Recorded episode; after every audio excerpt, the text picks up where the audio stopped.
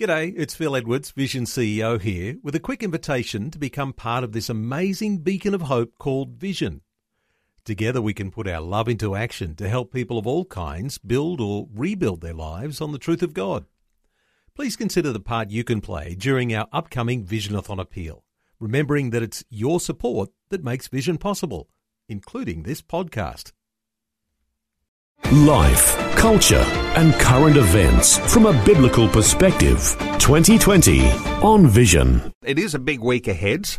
The political agenda is quite significant, but let's reflect on something significant from the weekend. Of course, all eyes were on the Barnaby Joyce interview, and of course, Barnaby and Vikki Campion, and this went to air last night. Uh, you know, all sorts of uh, issues to talk about with it. Uh, let's start with the idea of apologies to his wife and daughters. Uh, what were your thoughts? Well, I uh, I thought that at the time that this all went, this all happened, there was a, I wrote a blog on it actually, and one of the things that I said was I was somewhat encouraged by the fact that people still care about character and leadership, in the sense there was an outrage and an outcry against Barnaby Joyce uh, when what had happened was discovered by the public at large. And I thought, well, that's probably a healthy sign because character really does matter. Um, and we can't buy the line that, well, a character's private and it's got nothing to do with your public life. And just because someone's unfaithful in this area of life or they do something wrong in that area of life, it doesn't mean they're unqualified. But, but of course, we know character bears on every area of your life, and, and certainly in leadership, it's important. And you know, as Christians, we know that above everything, that character is primary. Um, and I thought, well, that's good. Um, people still believe that. But of course, then I find out that there's a $150,000 appetite uh, in the media to broadcast uh, all of this information into people's homes because whilst people might have been outraged at the time, they still want to hear all the juicy details. Um, I was yeah, I was a little upset by that, and I have to say that really, when it comes to issues of apology, when it comes to issues of making accusations against others, when it comes to really, really serious issues of forgiveness and reconciliation and repentance, these are primarily private issues. Um, the dignified thing to do, really, is to go privately to those who need to be spoken to on these fronts and to deal with it there uh, because otherwise you're either promoting your virtue by saying, look how good I am, I've apologized, uh, or you're going publicly and you're making accusations which actually make relationships worse. So Malcolm Turnbull actually said, uh, you know, you admonish someone privately, you support them publicly. And there's a really, um, there's a really strong principle there. I've worked around people who've been in public life for a couple of years now. Um, and that really bears true because when you go pu- publicly and make accusations, which is what's happened, um, then you just risk relationships. So the whole public nature of it, I think, is unfortunate. Mm. Let's cut to the chase on one of the really significant ethical issues that came out in the interview last night. Uh, members of Parliament trying to force Vikki Campion to have an abortion. And uh, of course, uh, Barnaby's name for those, uh, scum of the earth. But uh, this is a very significant ethical issue. It brings to light uh, one of the big challenges of coercion that happens with, around this issue of abortion. But on this particular element of it, what, uh, what, are your thoughts? Well, look, I think that there are actually some ethical issues that are thrown up by the whole thing that we need to talk about. What the first one was the issue of character and does it actually matter? Um, and that was talked about at the time. Uh, but you've raised the abortion one here, and that, of course, was raised by Vikki. And um, look, again, it's an accusation, and I don't know if it's true, but it's true insofar as there are many, many, many women who go and get abortions because they are pressured into it. Uh, there's been a couple of high-profile stories in the last uh, year or so where, uh, you know, women who have become pregnant uh, by, by football players have been pressured very strongly uh, to go and have abortions. Um, Vikki Campion is claiming the same thing by members of parliament. It seems particularly when there's a PR issue around the birth of this child, um, abortion is the pressure is, is the avenue that's pressured upon the woman. And I know people who have done counselling for pro-life causes and, work in pregnancy things like this, and they will tell you that time and time and time again, uh, this issue comes up. It's very it's almost unusual uh, in a lot of their experience to have women who are seeking abortions and they're entirely making the free choice and they're entirely keen to do it of their own account and there's no other pressures involved. There's usually something else. There's usually a boyfriend or a partner or a husband who is putting the pressure on, or there's usually serious financial constraints, uh, or there's a sense that they're all alone. They might have been deserted uh, or there's sometimes domestic violence. There's always something going on. Abortion's a particularly messy issue. Most women don't go and find an abortion just because they want one. There's always something else going on, and that's because most women don't instinctively want to do it. Uh, and the honest truth is that abortion is cruel, and it's cruel to women because of the effects that it has on them for the rest of their lives, and it's cruel to children because we know that children from a matter of weeks of age can feel pain and do feel pain in the abortion process. So, look, if that's been happening, then it's reprehensible. But of course, when the wrong thing is done, people will always go and try and find ways to cover it up uh, that are wrong without dealing with it appropriately, which is actually to make reconciliation uh, and to find forgiveness and to speak, and I believe privately, to those who are involved. Uh, there's so many bad angles, bad dimensions to this whole story, but if there is a glimmer of light here, uh, Martyn, this idea that, as I understand it, uh, Vikki Campion felt as though she could never have children.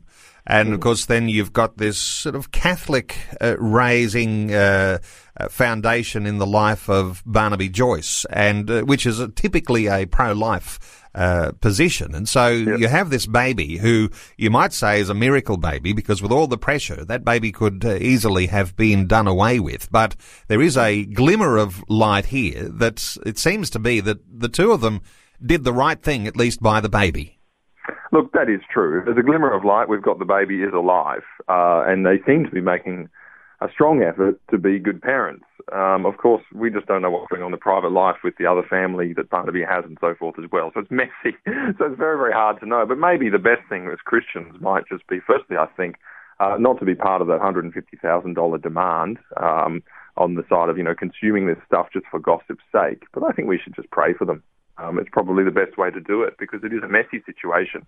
And there is a silver lining, but uh, on the whole, uh, it's something that we hope privately is being worked out well because we all, as human beings, have our times when we fall, uh, and we can't point the finger too arrogantly because we know that we're weak as well. Um, and sometimes the appropriate response is is some sadness over over the errors that have been made and some prayer for those who are involved.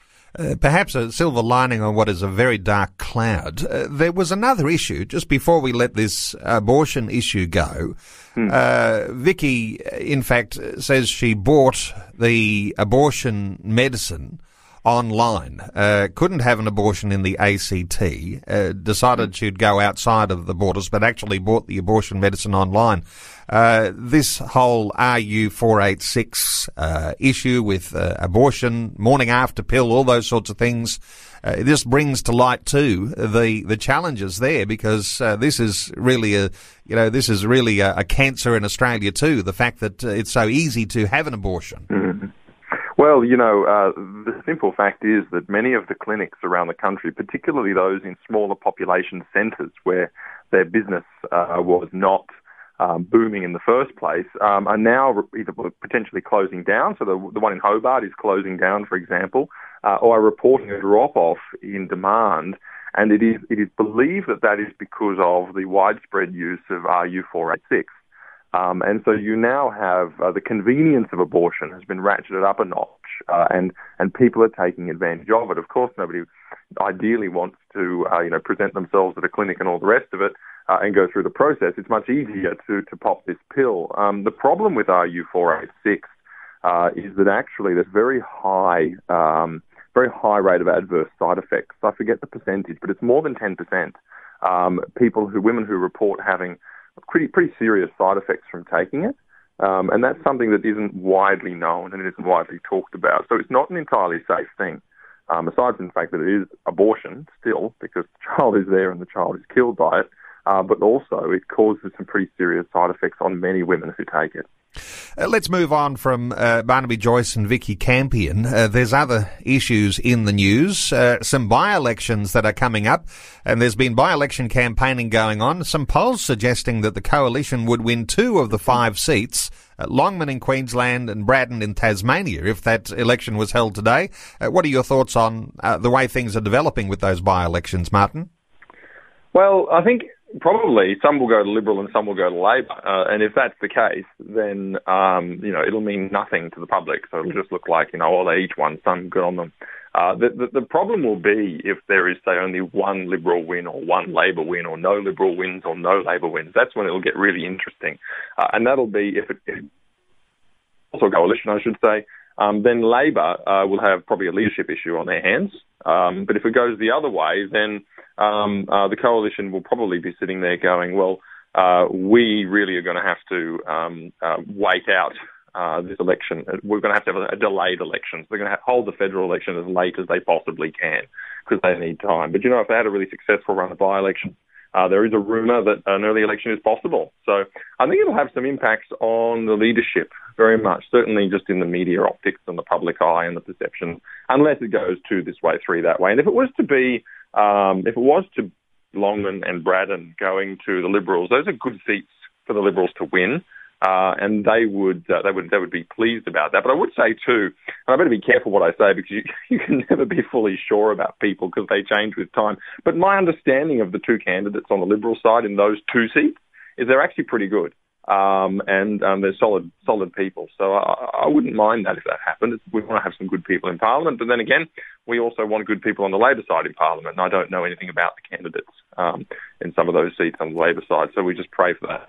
But interestingly, as you say, the outcomes of these by-elections, uh, and as you say, they could go, uh, you know, Liberal or Labor, if it goes to another party, that throws a real spanner in the works.